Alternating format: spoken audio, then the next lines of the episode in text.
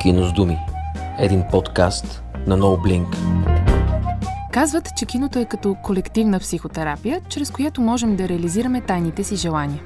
И тъй като няма как да не съзрем истината в това твърдение, трябва да уточним, че най-прекият път към осъществяването на тези наши желания осигуряват образите в един филм или сериал. Нима не са те, тези, които чрез репликите си и прокараните през тях послания, настанявайки се трайно в съзнанието и сърцата на зрителите, говорят най-силно за така наречения успех на киното, независимо от пазарния му резултат. Как обаче се изгражда плътен образ, който да се утаява в нас дълго след финалните надписи? Този въпрос ще търси възможните си отговори в епизода на Кино с думи. Съвместната продукция на No Blink и Българското национално радио. Здравейте! Аз съм Таня Димова и в следващия Има-няма един час те ще ме цакат с българско кино. Жената, която измисля образите, придава им човешки качества и недостатъци и много история под черта. Нели Димитрова, сценарист на Голата истина за група Жигули, Възвишение, Love точка нет, Петя на моята Петя, филмът, който в момента вълнува зрителите в кината и на сериали като Под прикритие. Човекът, който вдъхва живот на образите, актьорът Христо Петков, когото сме гледали от двете страни на барикадата в сериали като Дяволското гърло, Отдел издирване и Под прикритие, а и във филми като Възвишение. И човекът, който дава тласък на образите да заживеят на екрана, режисьорът Виктор Божинов, чието име стои зад филмите Възвишение, Голата истина за група Жигули, но и зад сериала Под прикритие, а тази година очакваме и филма му Бягство. Здравейте! Здравейте! Здравейте! Казвам аз, че ще си говорим за плътните образи в киното и се замислям, наясно ли сме какво наричаме плътен образ в киното? Може би оттам трябва да започнем. Правим разлика между изображение, нали, образ на екрана и герой. Разбира се, да. Е, нали, персонаж. Персонаж, да. Също ние си говорим за персонажите, не за изображението. Ами, а, дали правим разлика между плътен и неплътен? Да, правим. Всеки зрител е способен да направи тази разлика, кога един персонаж на екрана носи своята плътност или е построен елементарно. Аз много се радвам, че сме в този триъгълник тук представени, защото наистина взаимодействието между тези три компонента на правенето на кино всъщност изграждат образа. Всичко започва от един празен лист хартия и една идея, която е в главата на сценаристите. Затова и сценаристите имат думата. Да, благодаря за думата. Аз също искам да направим това уточнение. Когато става въпрос за образ, нали, се има предвид едно естетическо понятие.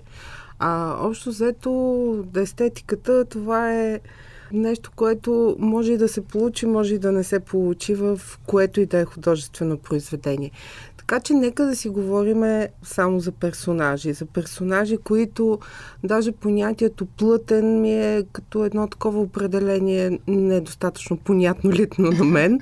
Аз по-скоро искам да припознавам персонажи, които са достоверни, недостоверни, с които зрителят може да се идентифицира, може да ги разпознае, защото по някой път едно такова твърдение, да, има някой път се използват абсолютно клиширани, стереотипни персонажи, които можем да наречем и повърхностни, неплътни, но те изпълняват своята функция в действието. Да, така че всичко започва точно от този момент, каква е идеята, каква е целта на бъдещото произведение, оттам насетне с какви персонажи да боравим. Христо, вие сте човека, който вдъхва живот на въпросните персонажи. Предполагам, че за вас също няма такова нещо като плътен, защото всички са живи за вас. Аз съм съгласен с това, че всичко почва от сценария. Значи, ако няма нещо на този лист хартия, за което аз мога да се хвана, аз няма как да си го измисля. Така че всичко започва от там. И е този триъгълник, за който Вики каза, трябва наистина да работи, за да се случи някаква достоверност в даден персонаж. Защото аз мога да си измислям всякакви неща, но някакси тази връзка трябва да работи. И според мен не по-малка и важна е ролята на режисьора в случая, защото той има този пък външен поглед на нещата и много често може да види неща, които аз като актьор и изпълнител не бих могъл чак толкова много да да усетя някакси, защото аз занимавам с едни неща. Важни неща, примерно за Нели са едни, за мен са малко по-различни, в смисъл допълнение към тези, които тя придава, и вече Виктор слага, как да кажа, рамката и... Той балансира да, между двамата. Така. Да. В крайна сметка става въпрос за едно надграждане на отговорността към това да се постигнат плътни герои, плътни персонажи, защото започвайки от празен лист хартия, сценаристът а, реализира една своя художествена представа, която се реализира с думи. Всички знаем, че литературата, текстът има много сила в това, че дава възможност на всеки следващ, който прочете това нещо, да си представи едни неща по определен начин. Тоест това, което автор драматурга е залагал, всеки, който се среща с този текст, да надгражда на базата на собствения си културен опит, въобще емоционален опит. И затова тази връзка между отделните елементи е доста важна, именно по линия на надграждане на силата на този герой.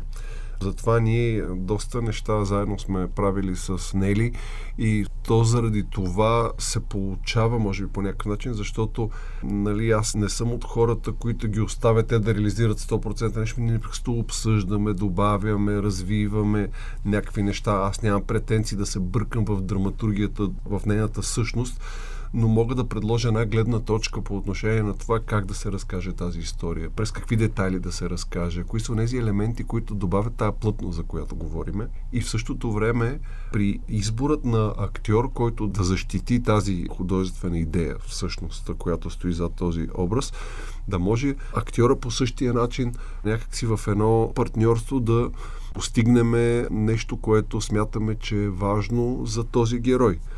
Не случайно така се получава и в практиката, че ние се опитваме с Нели, нали, отдалеч да се опитаме да си кажем, абе, ние виждаме в този герой, защото ние също имаме нужда да видим образа. Когато знаем, примерно, за кой актьор става въпрос и кой актьор бихме искали да, да направим, тогава нещата по някакъв начин започват да стават верни.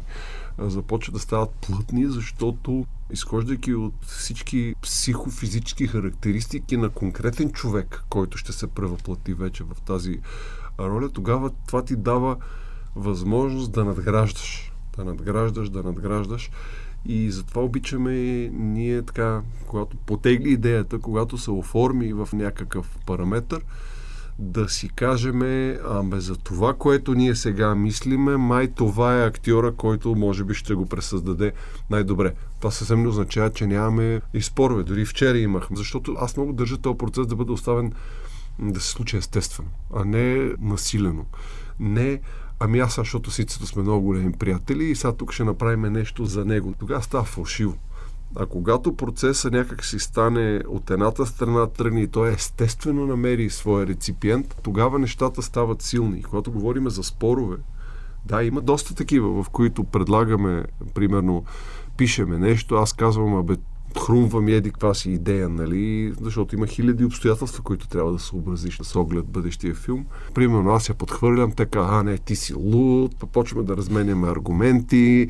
В един момент от тяхна страна дойде предложение, което по някакъв начин аз го усещам, че е по-верно. Но това става все пак на базата на това, че ние познаваме една сериозна част от българските актьори. Освен това, аз винаги се опитвам да така да си отварям една вратичка за нещо ново. Защото аз вярвам, че различните поколения актьори трябва да получават своя шанс. А е възможно и тези, които познавате, да ви изненадат по някакъв начин, предполагам? Ами ни трябва взаимно да се изненадваме. Аз, например, отчаяно, като търсех Асенчо за Възвишение, ми той Стоян Алексия се появи просто е така изведнъж от никъде. Аз не го познах преди това. Стоян Дойчев. Стоян Дойчев. Да, се замисля. Да ги комбинирате се вече едно. Някакси те наистина след филма станаха някаква такава двойка, нали.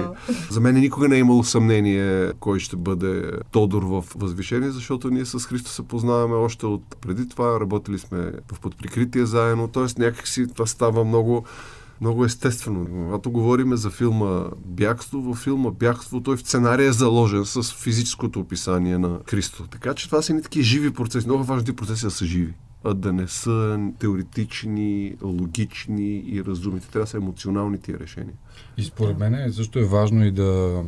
пак за този триъгъл ни говориме, всички да сме горе-долу на една страница. В смисъл не всеки да дърпа на някъде, защото Ето Виктор казва, че те обсъждат някакви хора, които биха могли да изиграят или коя си роля, защото те се връзват в тяхната представа за този герой. Обаче, примерно, аз като актьор знам, че нали, актьор винаги пък иска да е някакси по-различен във всяко следващо нещо, което прави, и понякога се случва така, че някакси той иска да избяга от това, което те са заложили, и се получава една мискомуникация някаква, която, която понякога предполагам, че и не завършват добре нещата.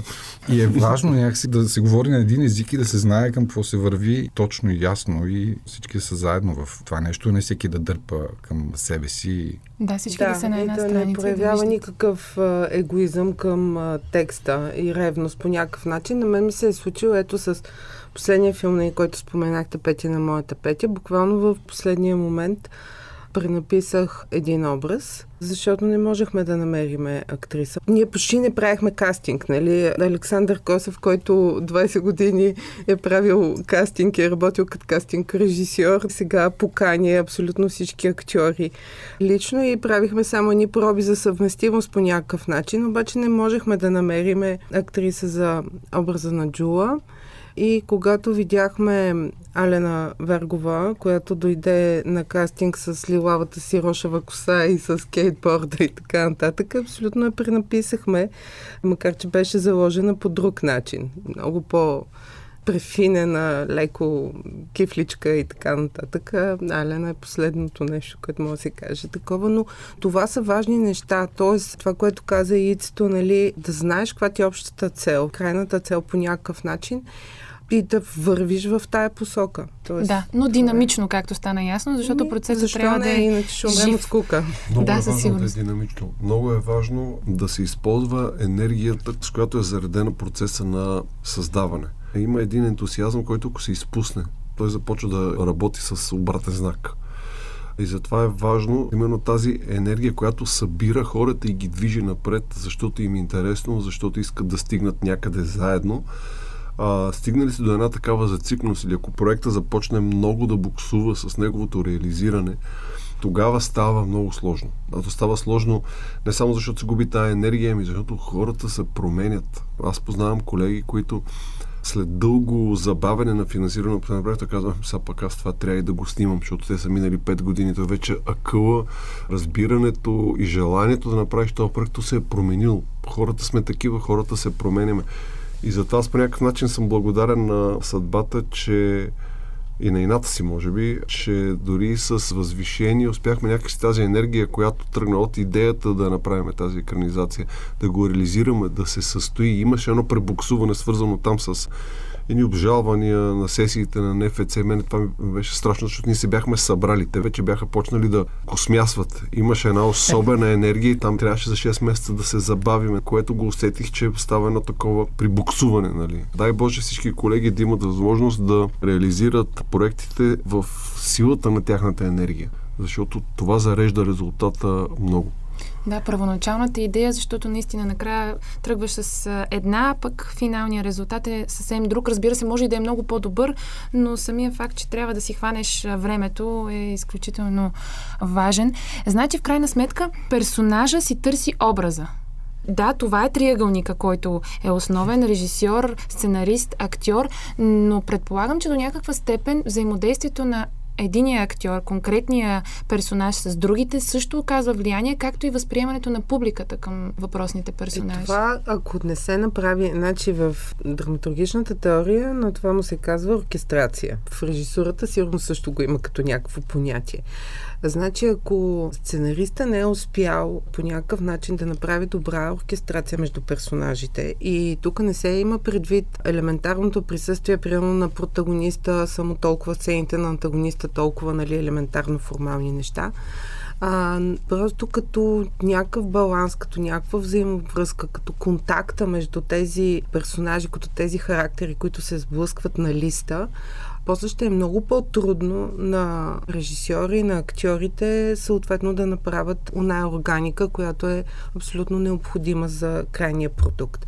Ето, например, аз на студентите си много често, някои от тях с по-малко опит правят една такава грешка.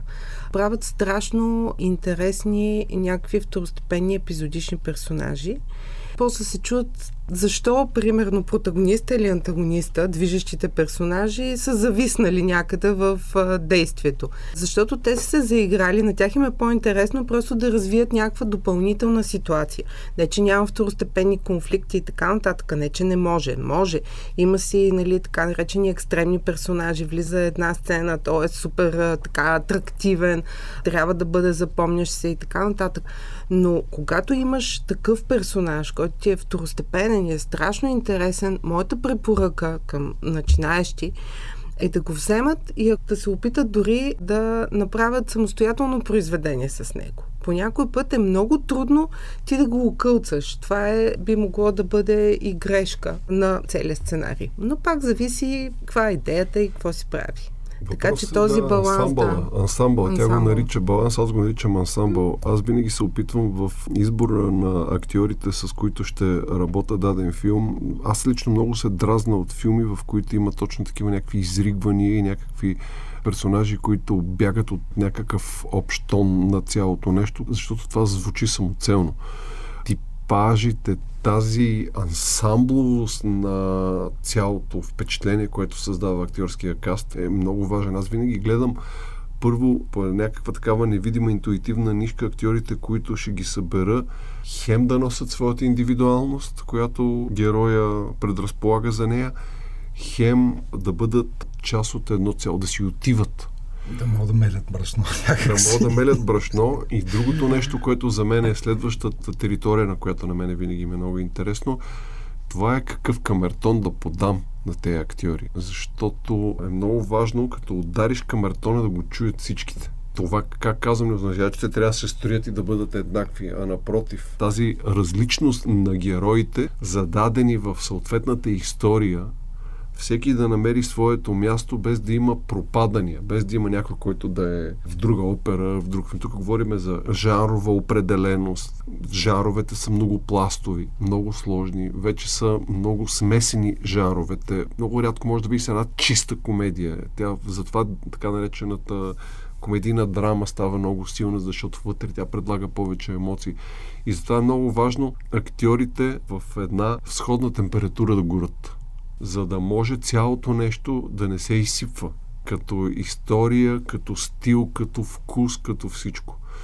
И той Ицто може да каже как, защото това също е много важно, как тази ансамбловост, как актьорите влиза, защото той каза, актьорът винаги гледа нещо да направи по-шантаво, да му е по-интересно, нали такова, но примерно Ицто от хората, които знае как да не прекали с това. И как го правите, Христо? Как не прекалявате?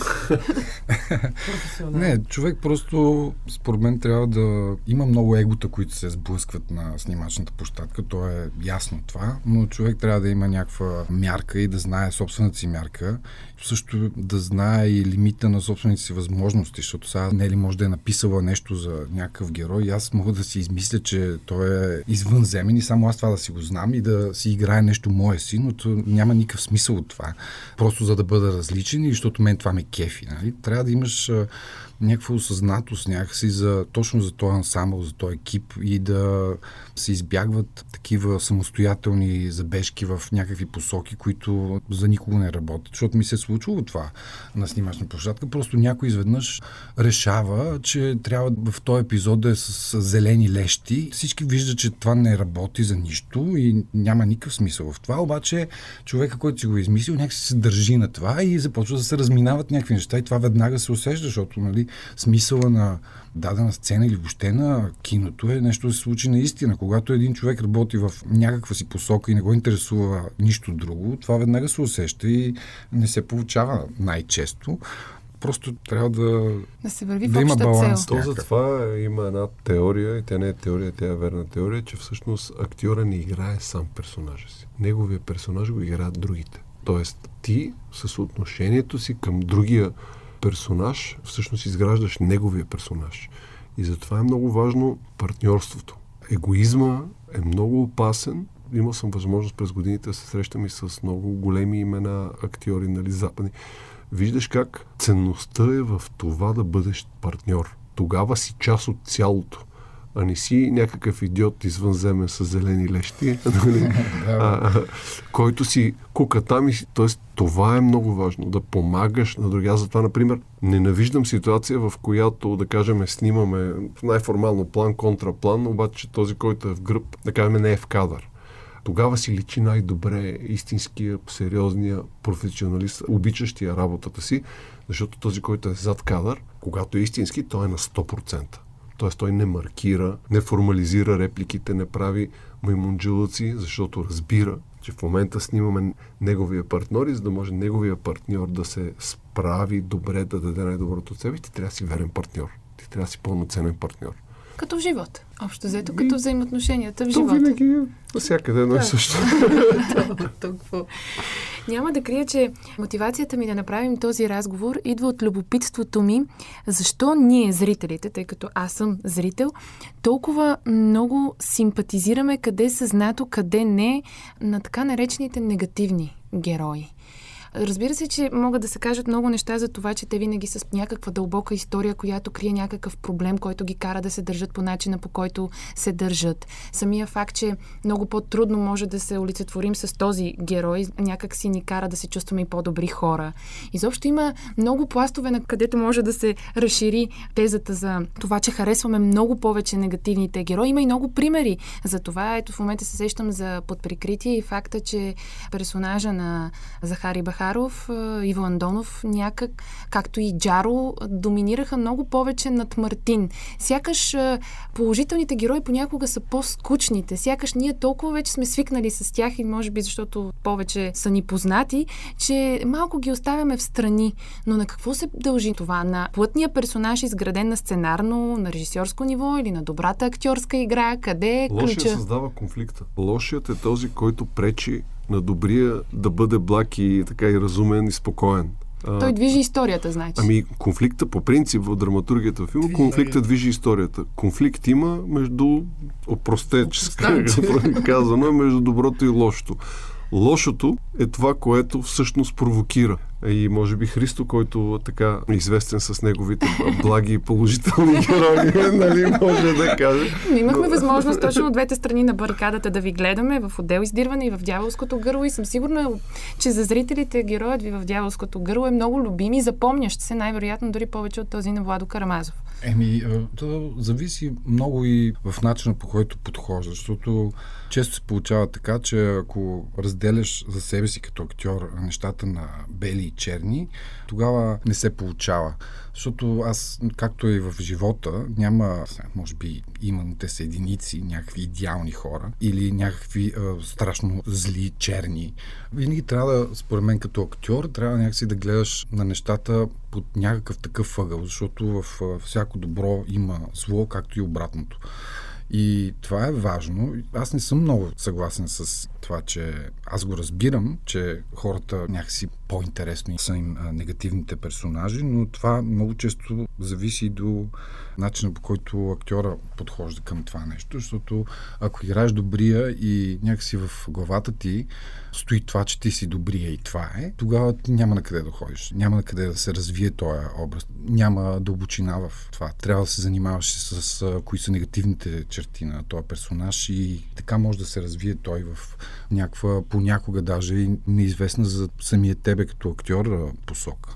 Значи трябва да извадиш на показ нюансите на въпросното бяло и на въпросното черно. Ако си така наречения бял персонаж, по-добрия герой, трябва да му изкараш, ако сме на Северния полюс, всичките точно цветове, които се крият в бялото и никой на пръв поглед не забелязва.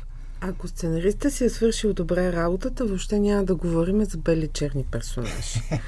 А, това е истината. Аз въобще не съм фен на това категоризиране на отрицателни персонажи и на положителни персонажи. Нали, функционалното деление им е движещи. То, за който се очаква някаква промяна, този, който има някаква цел да постига и съответно другия, който му пречи да Само постигне тази... Само да не забравяме, че сигурна съм, че е така, но казвате го като професионалист, който работи, но съм сигурна, че за зрителите тази категоризация се дели точно на, за съжаление, на отрицателни. Не... Добре, нека... Дарт Вейдър беше в черно. Дарт Вейдър, обаче, ако трябва да говорим, няма значение, че... Но като свалиха маската беше бял. зрителя следи този персонаж, с който по някакъв начин може да се идентифицира. А идентификацията тя не се получава на база това, че персонажът е, да кажем, шейсет годишен мъж с не знам си какви проблеми, или пък е мафиот, или пък е амбициозен мафиот, или пък е полицай под прикритие, или някаква неуравновесена трийсет годишна самотна девойка и така нататък. Не, не се идентифицира с това. Зрителя се идентифицира само на база емоции и чувства, които всъщност вижда, че този персонаж изпитва или не изпитва съответно. И съответно интересът идва точно от това, ако трябва да елементаризираме, нали, на лошите, понеже така някакси ни е заложено в съзнанието зрителското, че ще си намери майстора. И общо взето се подклажда интереса, дай да му гледаме сеира сега, докъде ще стигне, дали ще стане и той добър, нали, защото всички се раждаме така, дали ще се върне към своята същност. Тоест, ако е заложен добър вътрешен конфликт, ама наистина добър вътрешен конфликт в персонажа и съответно е изградена в драматургическото действие тази трансформация на този конфликт и този персонаж стигне до някаква нова инициация, до нещо ново, което прозрява, което осмисля пътя му в това действие, то тогава ще е интересен. Ако той в началото на действие е този, който сме го вкарали и излиза същия, да, това се прави, но пак казвам в някакви второстепенни персонажи, заради които ние не разказваме. Ние разказваме заради добрия и лошия. Нали, ако трябва да се върна пак към това. Ние за разказваме тук... за героя с проблем, който с се опитва проблем. Да го разреши. Абсолютно. Лошия му застава на пътя, да му пречи да го разреши този проблем. Така, а че... това не значи, че в началото на действието този персонаж знае, че има проблем. Може и да не знае. Може да узнае по-нататъка. Но пак зависи много, вече от сюжета. Много ми харесва, като зрител ми се е случвало, докато гледам някакъв филм или някакъв персонаж в нещо. Много ми харесва, когато подсъзнателно по някакъв начин става. Аз един персонаж го виждам, той ми става симпатичен, по някакъв начин заставам на негова страна и след малко, заради някаква верига от неща, защото е така написан, защото така го е изиграл и така е цялото построено, и след малко той всъщност ми става неприятен и малко по-късно пак се връщаме на към това, че той пак ми е симпатичен. И когато има такива параболи, тогава е най-интересно, а не някакси да знам, че този е така, онзи е така и просто следя тази история и така. Интересна ми е, но ми е ясно всичко. И от най-популярните примери за това, което казва Христо, е Жокера, нали? Той е точно тези да. герои. Той всъщност е главният, ти на него му симпатизираш, но в един момент виждаш, че той е изрод, нали? Смисъл.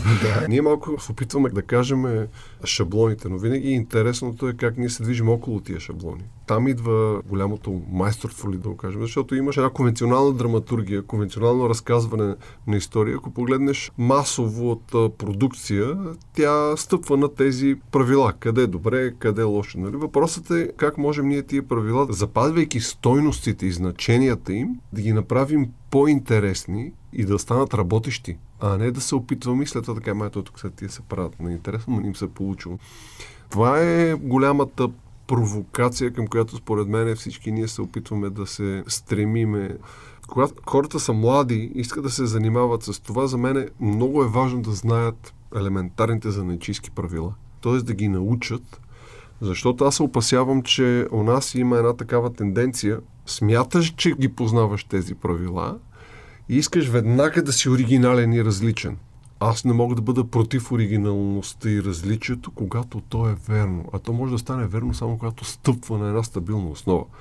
Защото тия правила, драматургия, герои, конструкции, тия нещата не сме ги измислили ние. Те са още от времето на старогръцките трагедии, нали, и така нататък. Тази конструкция, драматургична парадигма, тя се избистрила. Въпросът е как на базата на това надграждаш и правиш. Аз, примерно, като бях студент, с часовник съм гледал филми, за да видя структурата. И беше много интересно да видиш как популярно-масови заглавия, които върват мейнстрим, спазват тази структура. Обаче, ако погледнеш и Европа на Ларс фон Триер и Сталкер на Тарковски, имат тази структура.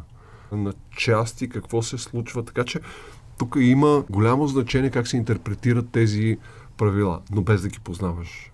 Няма как да се случи. Да. И как трупаш тези занаятчийски правила? Защото едва ли само академията може да ти даде тези е, възможности и знания. По-скоро е личен интерес, едно непрекъснато чувъркане навътре в, в темата, едно непрекъснато гледане, работене над себе си и над всичко, което искаш да постигнеш. Академичното образование, независимо къде е, нали, е добре дошло. Няма да навреди на никого.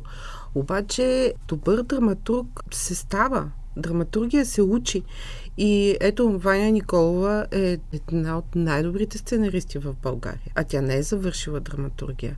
Но тя започна съвсем в началото, в Под прикритие. Ние тогава още не се познаваме. Виктор ни а, запозна години по-късно. Но Ваня с всеки изминал сценарий, с всяка изминала страница, тя не е просто продукт, сценарен, който е извадила. Тя учи нещо и търси нещо непрестанно. И не само тя. Тоест хората, които имат интерес да се научат, ще се научат да бъдат добри, бих казала, във всяка една област. Въпросът е не само да се научиш на правилата, защото ти, ако познаваш правилата и ги спазваш много стрикно, пак, да, ти ще да, станеш ще един добър заячина, но ще станеш много скопен заячина. Да. И затова е много важно във всичките наши неща, с които се занимаваме, ние да търсиме максималната комуникация с знанието за човека, знанието за живота, знанието за отношенията. Това се постига не в университета. Това се постига начина, по който живееш. Значи не можеш да хванеш сценарист, който да му кажеш пиши криминален сериал. И той да каже, да, да, да, аз съм гледал Кръстника. Не, не става. Ти трябва да познаваш такива хора, ти трябва да ги виждаш как се държат в живота, тебе не трябва да те е страх да отидеш до там. И затова е много важно, преди да започване на писане, на създаване, да потънеш в материята. Абсолютно. Това е един процес, който е много интересен, защото живота може да ти даде едни неща, не само да ги прекопираш, да кажеш, аха, о, не, така, виж колко интересно беше, нали? А да осмислиш целият конфликт около, да кажем, някаква ситуация и поведение на един човек. Като сфера от а, възможности. При актьорите се казва, нали, малък кръг на внимание, голям кръг на внимание. Аз като бях в Русия се научих, че всъщност не става про за кръгове, става про за сфери. Защото те са обемни, те са и отгоре, и отдолу, и ти трябва да можеш да познаваш отвътре материал. Не случайно добрите актьорски постижения стъпват на базата на добра подготовка, която е свързана формално, дали ще качиш килограми, дали ще отиш да работиш някъде, дали ще живееш като клошар два месеца, нали? Това потъване в дебрите на възможността е най-интересното. Да, но предполагам, че трябва, когато се потъва, да се пази човек и да не се изгуби малко в това потъване. А, да, има, има изчаткали, да. Може би при актьорите повече, но при сценаристите в началото, особено когато е непозната материя или някаква сфера, за която ето криминална или медицинска или каквато ще да е някаква, която няма как да я знаеш от личен опит, наистина потъването и едно допълнително образование, което трябва да се направи за много кратко време, е абсолютно задължително, защото иначе, да, Виктор го спомена, аз ще го акцентирам. Не бива да се пише по представи. Не бива да се пише. Трябва да се влиза в дълбочина. Да, в никакъв случай тук вече умението на добрия сценарист да не направи елементарно пък научно-популярен филм за дадената област. А също така никой не го кара пък този сценарист, само защото, че пише криминален сюжет, да отиде да извърши престъпление. Не, има достатъчно хора, които са свършили тази работа преди това. Просто трябва да отиде и наистина да говори да себе. И другото нещо, което от сценариста, това започва от сценариста. Не напразно се пишат едни биографии на персонажите. Не напразно така се структурира и разказа, че в началото може би мотивацията на някой от персонажите да не е достатъчно ясна за зрителя. Обаче след това може да е буквално накрая, но зрителя трябва да получи отговор за тази мотивация. А това не се ли направи? Това не се ли постигне точно от съвместната вече работа, заложена на сценарий, заложено като вътрешен конфликт, проблематика, общуване, така нататък. Режисьора, ако не го извади, ако има разминаване по тая тема, то зрителя няма да разбере защо аджеба този направи това и това. А това е най-важно.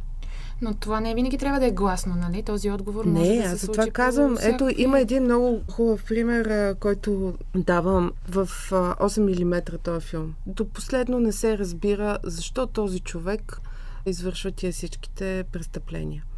И накрая има едно изтегляне, в което в къщата се вижда, който иска там да си припомни сцената сега, може и да не цитирам точно, точно, точно, но има едно изтегляне, в което персонажа остава в една къща, в къщата, в която живее, в която е израснал и така нататък.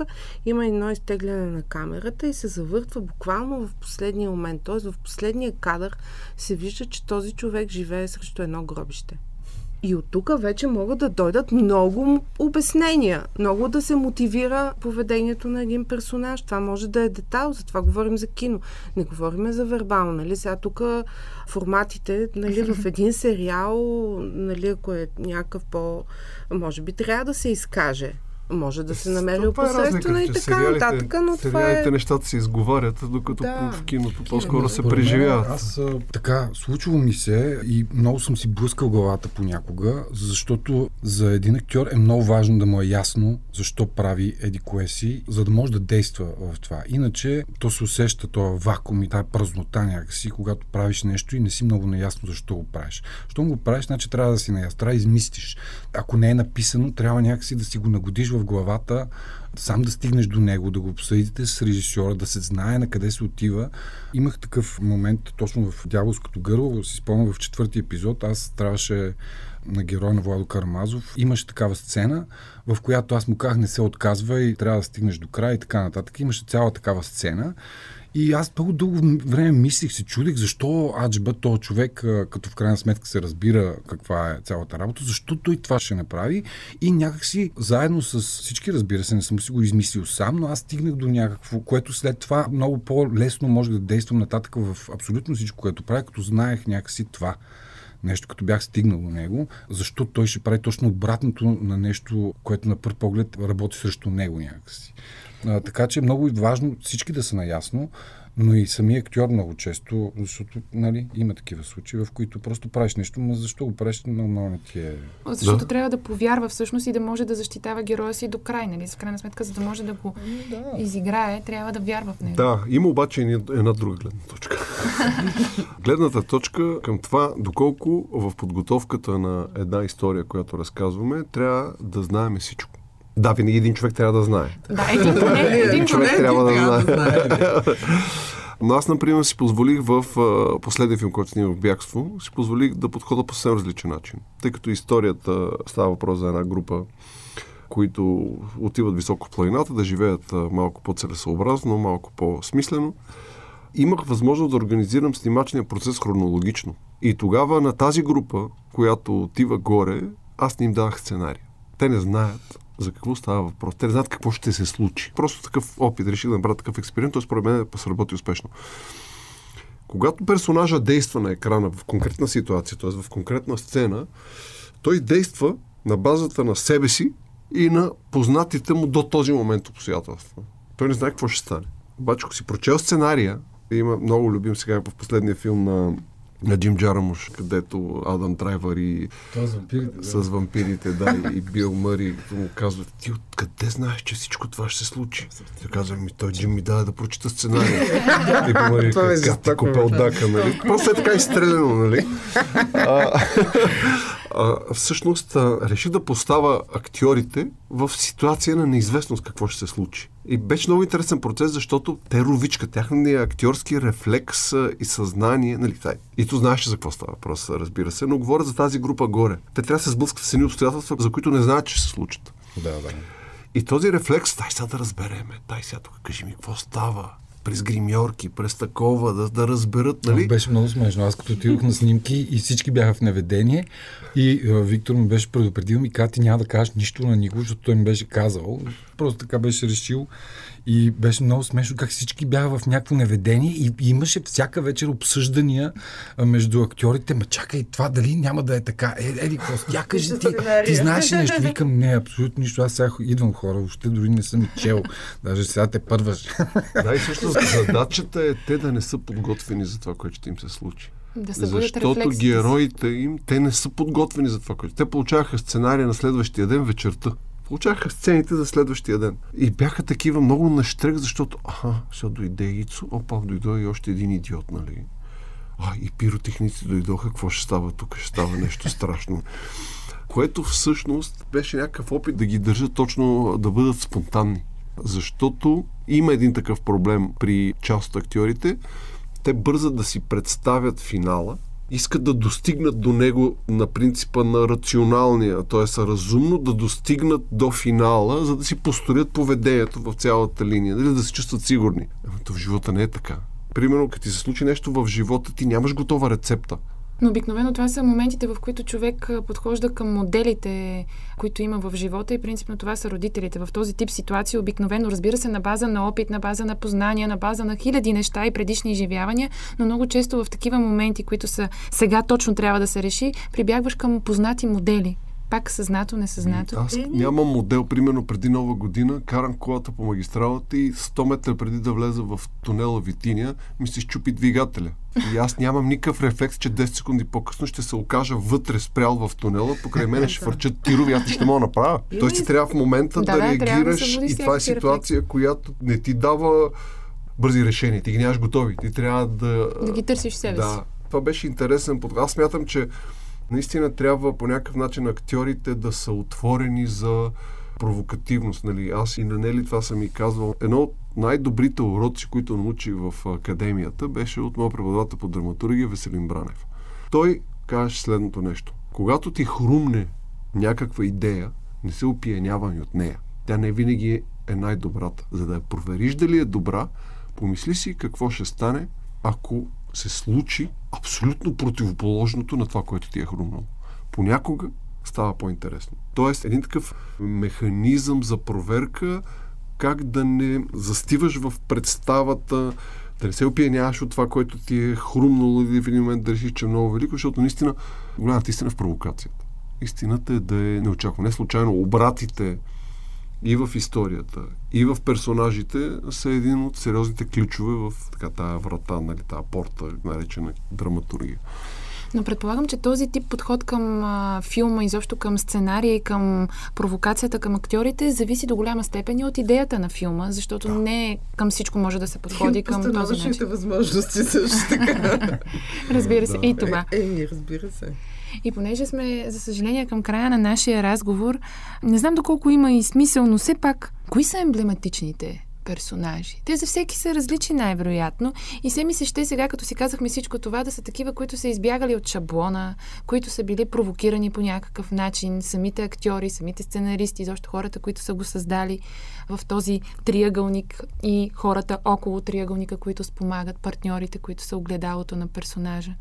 Но сигурно има някакви такива, които за вас лично, не е такива, които са общо приети, а вашите лични емблематични Моя персонажи. Моя е За мен Добре, образът, героят на скитника на Чарли Чаплин е едно от най-великите неща, създавани въобще в киното. Толкова години е вече, над сто години, този образ, този герой, този персонаж съдържа в себе си всички важни неща.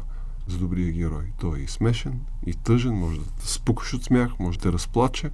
Това е за мен е така универсален образ. Веднага ми излиза в съзнанието на мен. Много добре. Нели? На вас сигурно ви е по-трудно, защото някои сте ги писали, други само сте ги гледали. А, не, аз за тези, които съм писала, няма да говоря. Още е много рано все пак да говоря за тях.